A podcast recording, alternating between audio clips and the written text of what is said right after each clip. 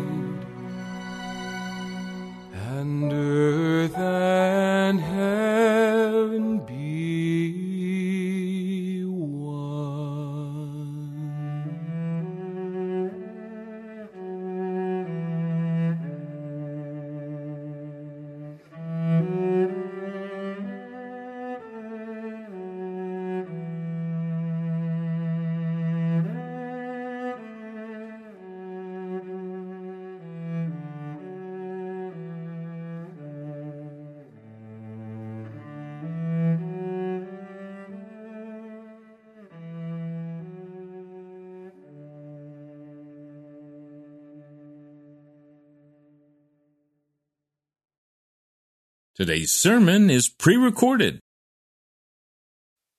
The promise comes by faith. Oh Lord, quicken this word tonight and make it very plain to our hearts.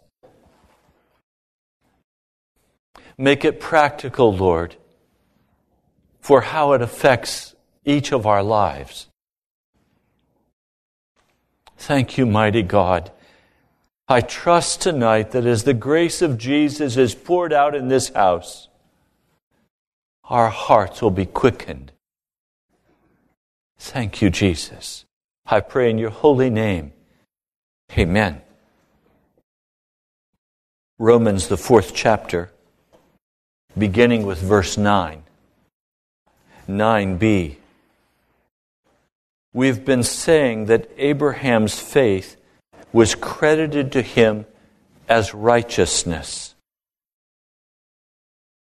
Just very quickly, Abraham's faith, fidelity, firmness, not wavering, credited to him as righteousness, credited literally saying, God came and inventoried Abraham's life and discovered there was righteousness there that God had planted. He counted it up. The word credited does not mean to give somebody something they don't have. It means literally to add up what they do have. And what Abraham had was righteousness. Now, under what circumstances was it credited? Was it after he was circumcised or before? It was not after, but before. And he received the sign of circumcision, a seal of the righteousness that he had by faith while he was still uncircumcised. Now, what difference does it make whether God adds it up after he's circumcised or before he's circumcised? I mean, circumcision was simply a sign in the flesh that a person had cut off everything of the world. So, what's the deal here about before or after? Well, it's a very big deal in the scripture and to the Apostle Paul. Because by this time, circumcision was not simply a cutting off of man's production, circumcision was the seal that you had, the good housekeeping seal of approval on your life. To be circumcised meant you were keeping the law. It meant that you were absolutely walking in perfect obedience to the law. So this is very important. Does righteousness come by walking in perfect accord with the law? Or does righteousness come from another source?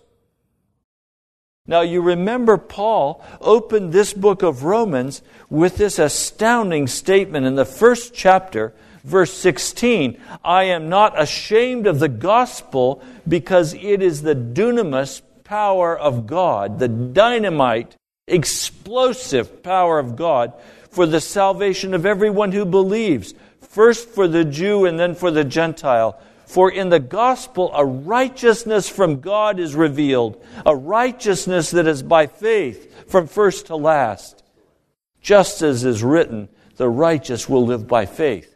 I mean, what God is interested in is righteousness. Why? Because God is righteous. And He wants us to be like He is so that He can wed us. If we have no righteousness, we cannot be his bride. We have to walk in righteousness. So the whole deal with God is righteousness. Righteousness means innocence. Righteousness means walking without any rebellion. Righteousness means no resistance in the soul to God but an openness and a giving of love, a fullness. I mean, can't you tell, guys, that you're married or gals that you're married? Can't you tell when there's unrighteousness between you and your spouse? Oh, yes. You can feel it. You know it. Unrighteousness between a husband and a wife causes conflict and bitterness and discord, disharmony, factions in every family. I mean, don't you know when your child is in unrighteousness? They act differently. They don't respond with the same open face, but instead they turn their face down. They are sullen. So when you find yourself sullen, sulking, hangdog appearance, you know what the issue is a lack of righteousness between you and, and Jesus. So it's very important. Where did this righteousness fly into his life and land from? I mean, how did he get righteousness if it wasn't by obeying the law? After all, this is Old Covenant stuff, right? Righteousness comes by the law in the Old Covenant, doesn't it? This is before the law was given, folks. So I want to show you why God gave circumcision. Astonishing. I think it'll make your heart dance. Abram, in chapter 15, has just been visited by God. And the Lord has said to him, Do not be afraid, Abram. I am your shield, your very great reward. But Abram said, O sovereign Lord, what can you give me since I remain childless, and the one who will inherit my estate is Eliezer of Damascus? And Abram said, You have given me no children, so a servant in my household will be my heir. Not much righteousness here, is there? Accusations against God, bitterness. You haven't kept your part of the deal, God. Why am I suffering like this, God? So God comes and talks with Abram, and Abram is pouting. He's sulking. He's got an attitude. Your mom or dad ever tell you, you got a bad attitude? Somehow that never seemed to improve my attitude. Well, Abraham has a bad attitude. The word of the Lord came to, to Abram in verse 4 This man will not be your heir, but a son coming from your own body will be your heir. He took him outside and said, Look up to the heavens and count the stars, if indeed you can count them. Then he said, So shall your offspring be. Abram believed the Lord and he credited it to him as righteousness.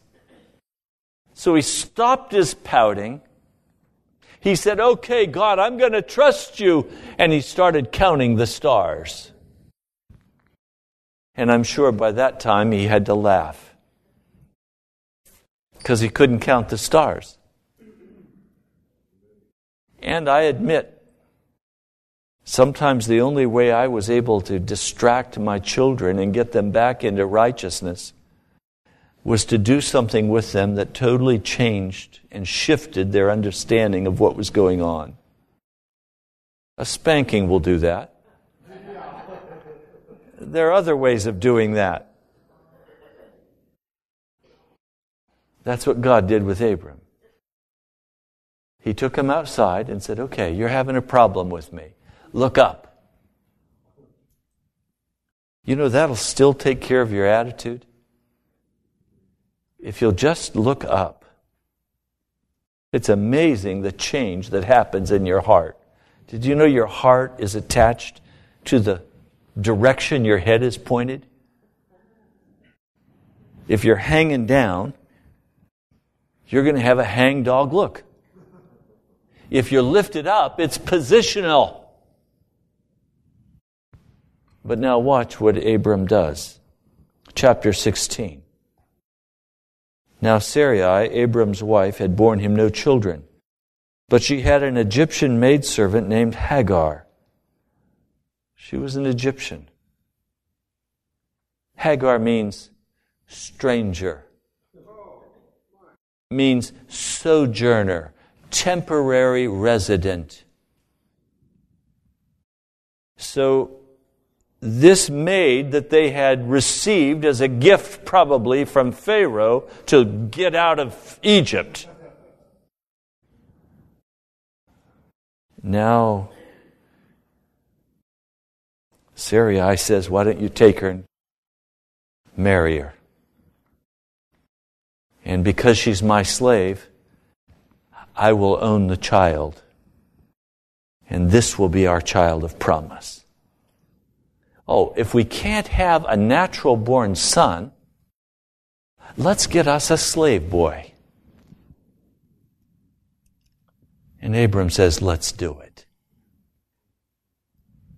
Now we find Abram making the classic move. God said I could have it. God said He was going to do it. How can I help you, God? How can I help you, God? I want your name to be honored.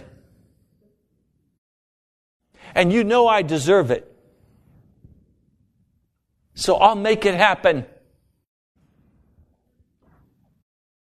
And so Hagar births Ishmael.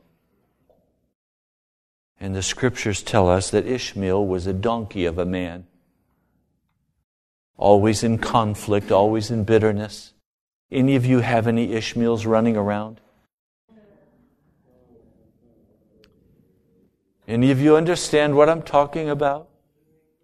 Where you decided to go out on your own and create what you wanted because God wasn't moving fast enough and now you end up with something that causes you sorrow. But you have a, a perverse kind of joy also because you have what you wanted. It's just not all that you wanted.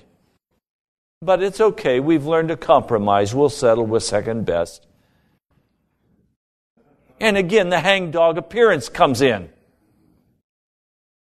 And an accusation comes against God.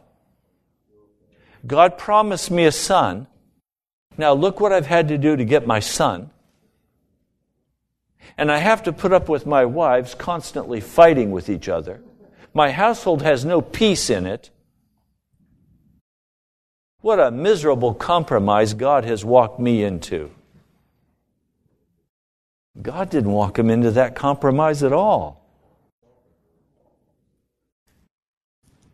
So now we have 13 years where God doesn't speak to Abram. 13 years, God doesn't talk. This is a man who was used to having God come down and speak with him face to face. This was a man who could see God approaching in the distance as God walked with his angels toward his campsite, and he quickly would get, would get food and prepare a meal and the angels with Jesus would be at his home for maybe five or six hours. It would take that long to prepare the food and bake the bread and get everything ready. And they sat and talked with one another. This was a man who was personal friends with the Lord God Almighty. This is a person who knew the voice of God who knew the countenance of God. And for 13 years, he's been watching to see God come, and God hasn't come. For 13 years, he's been offering sacrifices and no fire. God is withdrawn. God always withdraws in the face of our Ishmaels. And if you have an Ishmael tonight, there's only one way you're going to have God come back and speak with you, and that is to repent of that Ishmael. And maybe even send the Ishmael out of your camp. And frankly, we learn to love our Ishmaels. We become very attached in a perverse sort of way to attitudes, to belief, to practices that are Ishmael practices. The quick flaring temper, that's an Ishmael. Remember, Ishmael was the donkey man. Have you been a donkey person this week? Have you been temperamental this week?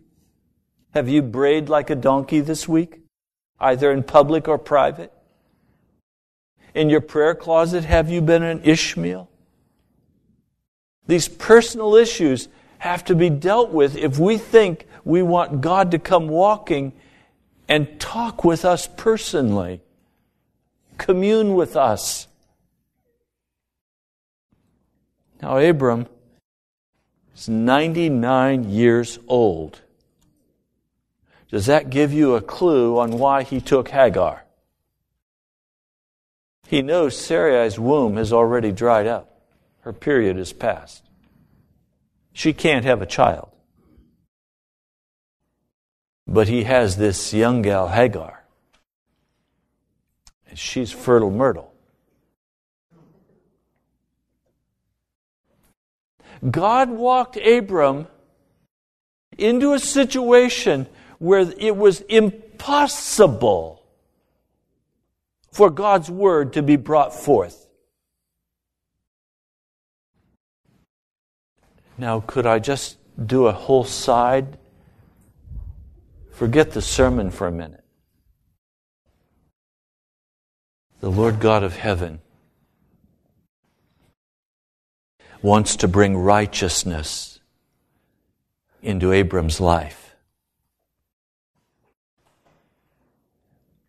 He can't bring righteousness into his life by the law. So instead, he puts Abram in a situation where Abram has to choose righteousness. The gift of righteousness is there, or he can take Hagar. He has to choose. God promised him a son. Is he going to trust and stay with fidelity in his trust position with the God of heaven? If he does, righteousness will be added up in his life if he takes Hagar, unrighteousness will be added up in his life, and God will separate from him. So he has his little boy. He's grown up now to 13 years of age. And the Lord appears finally to Abram. I want you to hear the first word after a 13 year separation. I mean, what would you want God to say to you after 13 years of separation and silence? I know what I'd want him to say. Oh, it's good to see you again, Ray. I love you. And let me say then, well, then if you love me, where have you been? Why'd you desert me? Where have you been? You haven't been in my life for 13 years. I mean, let me get out a little bit of my mad. Let me play victim a little bit with God. No, listen, God doesn't let Abram speak. God speaks. I am God Almighty. I am God El Shaddai. I am God Almighty. I am the provider God. Walk before me and be blameless. Or walk before me and be righteous. Do you catch what he said? He said, I am El Shaddai. Now be blameless before me. Well, there's only one way Abram can be blameless before God, and that's if he trusts in him as El Shaddai. If Abram does not recognize that God is the Almighty, he cannot be righteous before God. He has not been righteous. He has gone his own way. He has taken Hagar. He has tried to produce for himself, and he has simply produced chaos at home, division at home, brokenness at home. He has not produced the peace of God. He has not produced what his heart desired. So he has a donkey for a son. God said, I am God Almighty. Walk before me and be blameless. I will confirm my covenant between me and you and will greatly increase your numbers. So now God is coming and making another promise. He's not rebuking Abram. I like that. Most of us think that when God comes, the first thing he's going to do is rebuke us. No, he's had 13 years of loneliness. God doesn't need to come and rebuke him. God just needs to come and tell him what to do. And now, after 13 years, he's ready to do what God tells him to do. You know, it's amazing how the refrigerator works. When God puts a man in the refrigerator, it gets mighty cold in there. Has God put you in the refrigerator? I see some of you looking like you've been in the refrigerator quite a while. I want you to see Abram's response. Verse 3 Abram fell face down. That's equivalent to saying yes. Yes. Yes. You are God Almighty, and I will walk before you and be blameless. Now God says to him, As for me, this is my covenant with you. You will be the father of many nations. No longer will you be called Abram. Your name will be Abraham or father of many. For I've made you a father of many nations.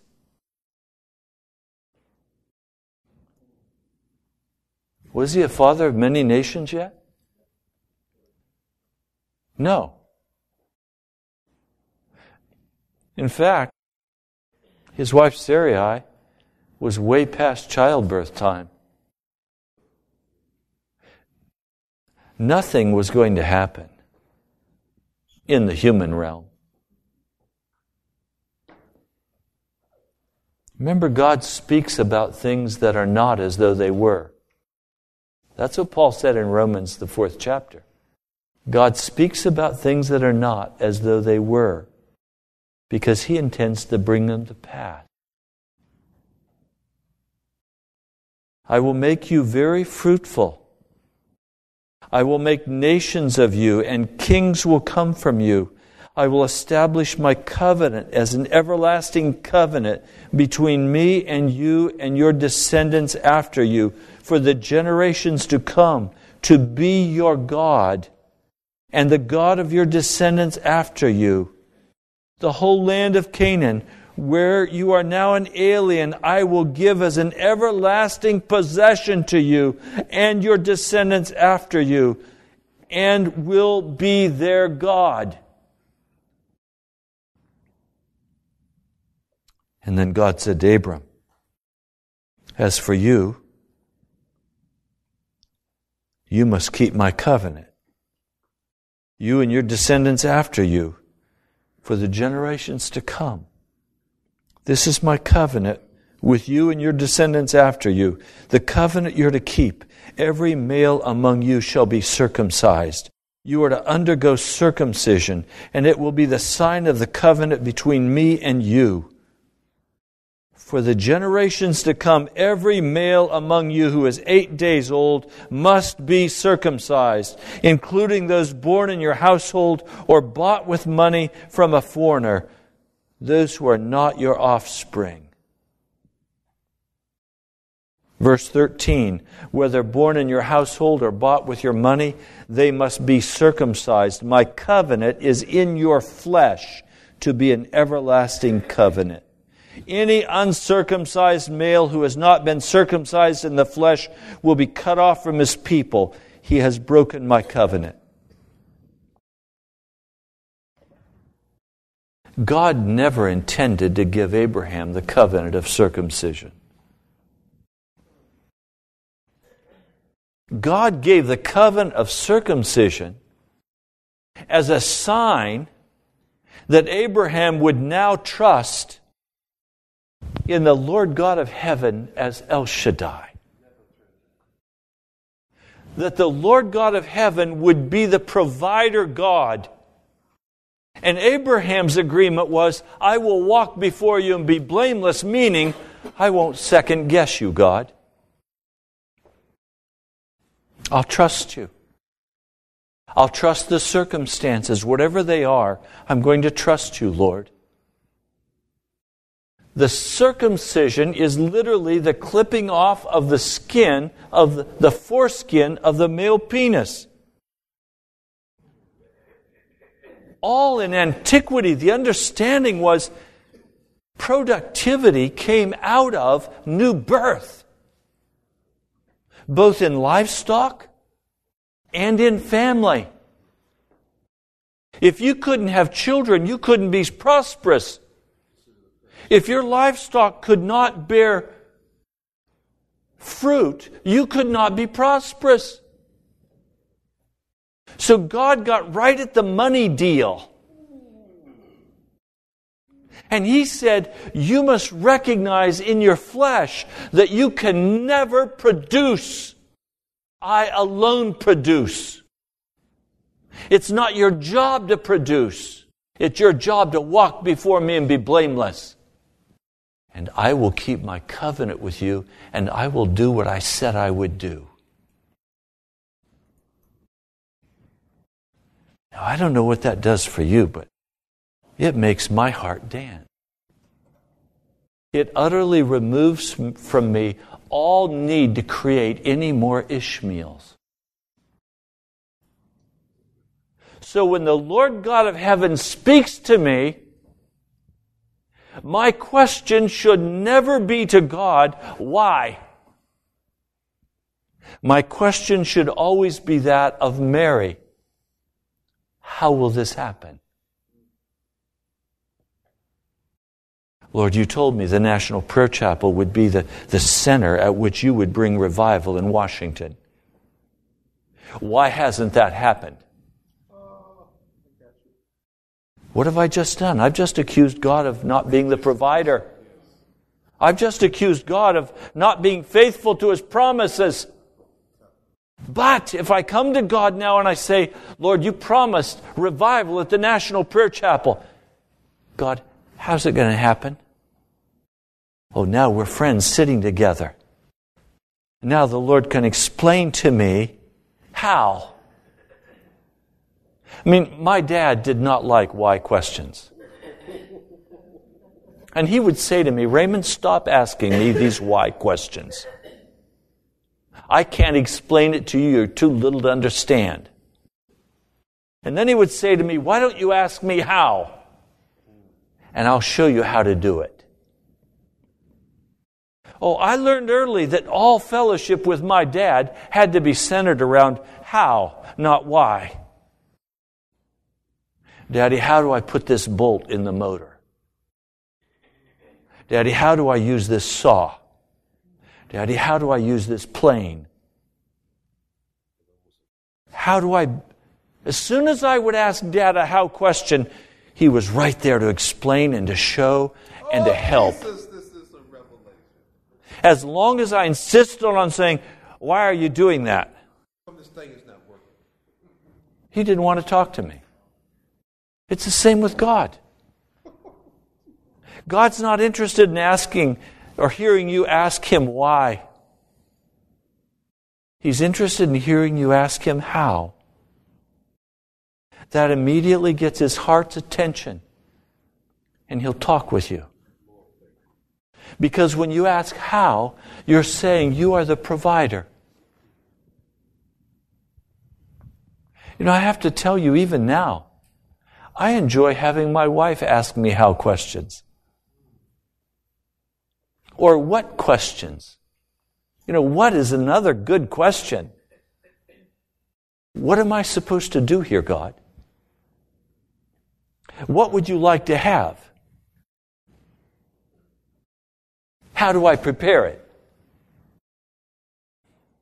When questions are also wonderful questions.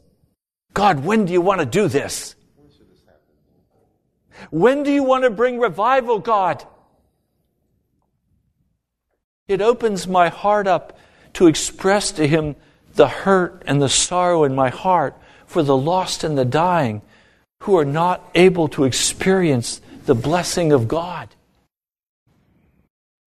But why questions are accusational questions. Why are you treating me this way, God? Why aren't you doing what you promised me you would do? Oh, separation comes between my heart and God's. Do you understand? God allowed Moses 13 organic years to let righteousness grow up in his heart so that when God finally came and said, I am God Almighty, boom, he's on his face in front of God. He's not saying, Where have you been, God? Why didn't you show up here? I'm angry. No, he was, he was wanting to be warmed up. He was tired of the refrigerator. He was ready to have the fire of God poured out in his life. See, God didn't intend to ever give circumcision as a covenant sign. But he chose to do that, to unmistakably say, You can't produce offspring. You can't produce that company. You can't produce that money. You can't produce this relationship that you so desire. You can't make your children into what you want them to be. You can't produce because you're not the producer, God. But you can turn to the I am God. You can turn to the God who is El Shaddai. And lift hands and surrender. Say, when is this going to happen, God? And how do you want me to work with you? How do you want me to position myself with you, God? I mean, what a difference it would have been had Abraham said, Lord, my wife has come to me and, and said that I should take Hagar as my wife. Lord, would you, would you show me about this? How do I handle this?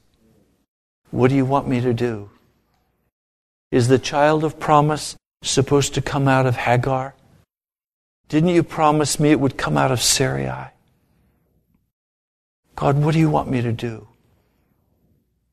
What sweetness there would have been between Abraham and God without circumcision. But let's be honest. The problem is that God is willing to press this issue to the point that I'm certain I'm going to die. if I don't step in and do what I know I can do, then it looks like I'm going to die. I'm getting older. Time is passing. My strength is waning. Look, I've got to take this shot or I'm going to lose all possibility. That's the lie that Satan comes with. Look, my life is going by and, and all I'm doing is wasting it in the prayer closet. All I'm doing is wasting it doing what God told me to do, but I'm not getting any result. Now, wouldn't God be pleased if I became creative and figured out a way to make it happen? No, God would not be pleased. He'll put you in the refrigerator. See, God really is serious about this issue of being God. Did you think God wasn't serious about being God? He is God Almighty.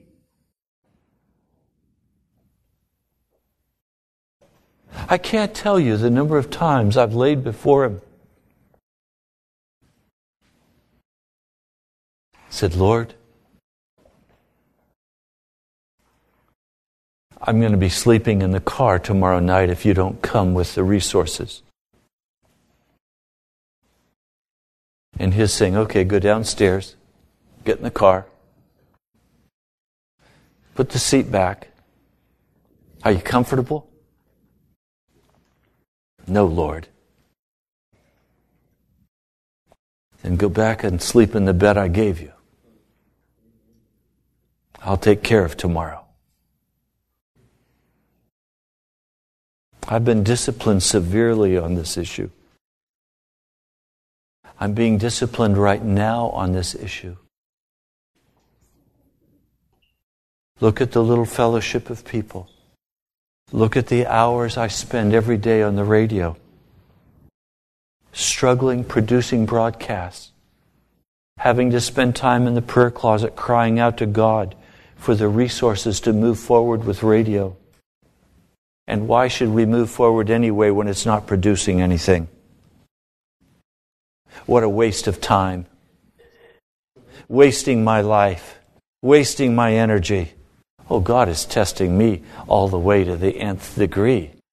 And He's testing you all. Do you feel tested? You should. You're, you're under a microscope. And God is saying, Will you try to be God, Ray? Will you let me be God? Will you trust me? Will you not get a bad attitude? Will you lift up hands and rejoice and praise my name and worship me even when it looks like you're going to die?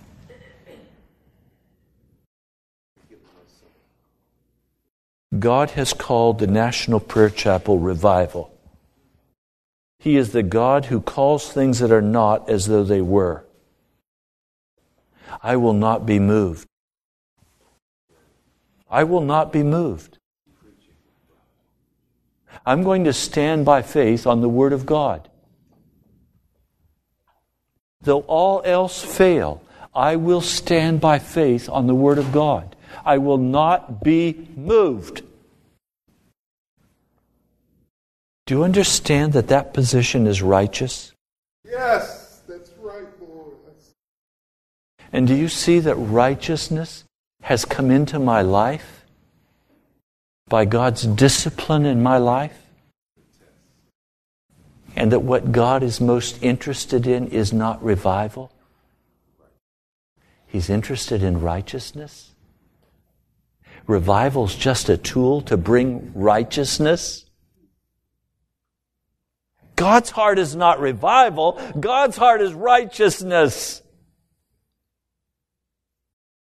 Because he needs a wife. He can't marry a revival. he marries a wife. So, Abraham, through these 13 years of discipline, is having righteousness built into his heart. Every time his wives were bickering and fighting, and he was saying, Oh, what have I done? Righteousness was seeping into his soul. I won't have a second child with Hagar. You notice she had only one. I don't think he ever ventured into her tent again. He knew the fire of Sarai would be upon him.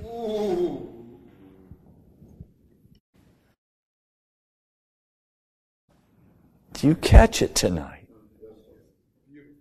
Righteousness was being built into him.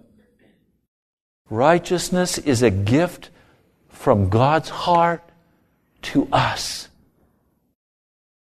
But He walks us through the valley of the shadow of death in order to open our hearts that righteousness can be poured in. Lord God, pour your righteousness into my soul. Thank you, mighty God. I praise your name tonight and I worship you, King of all the earth. I trust you. You are the provider God, God Almighty. I worship you. Thank you, Lord. Amen.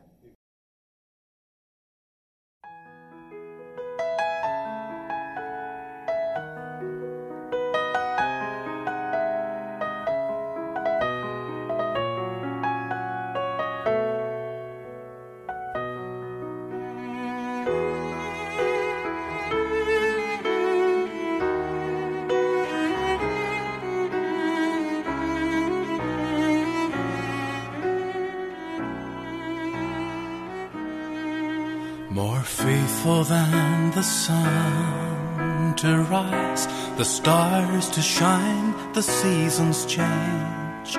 You are, you are. More faithful than the moon to cast her light, the tides to turn again. You are, you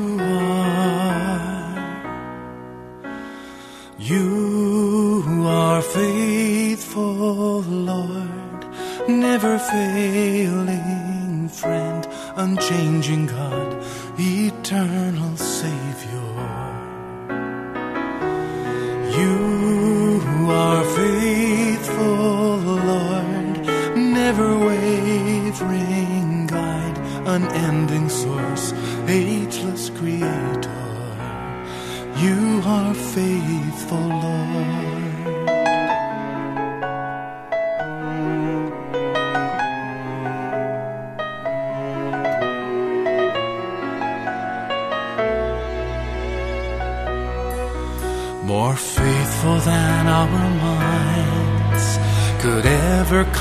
comprehend or words define. You are, you are more faithful than the things we see or that our feelings seem to say. You are, you are, you are faithful, Lord, never failing friend, unchanging God, eternal Savior. You are faithful, Lord, never wavering guide, unending source, ageless creator. You are faithful, Lord.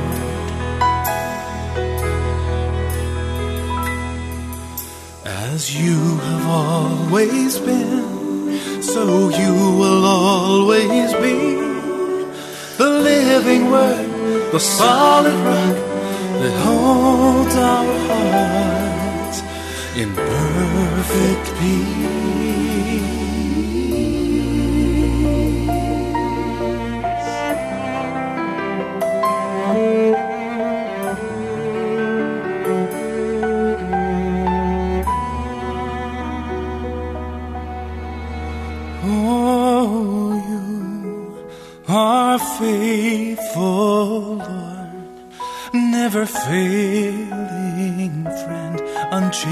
God, eternal Savior.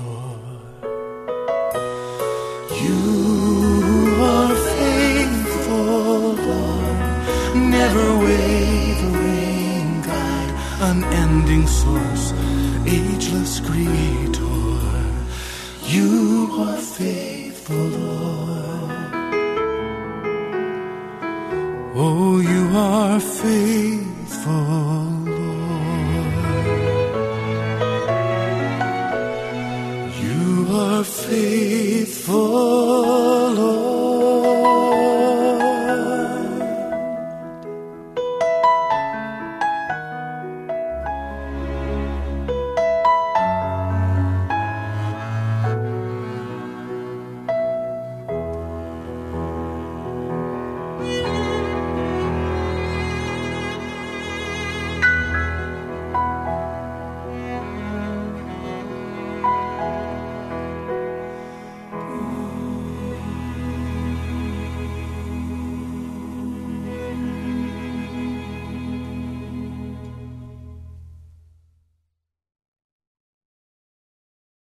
Thank you so much for joining us today. You've been listening to Pilgrim's Progress, brought to you by the National Prayer Chapel. Write to us at the National Prayer Chapel, P.O. Box 2346, Woodbridge, Virginia 22195, or visit us online at nationalprayerchapel.com. God bless you. We love you.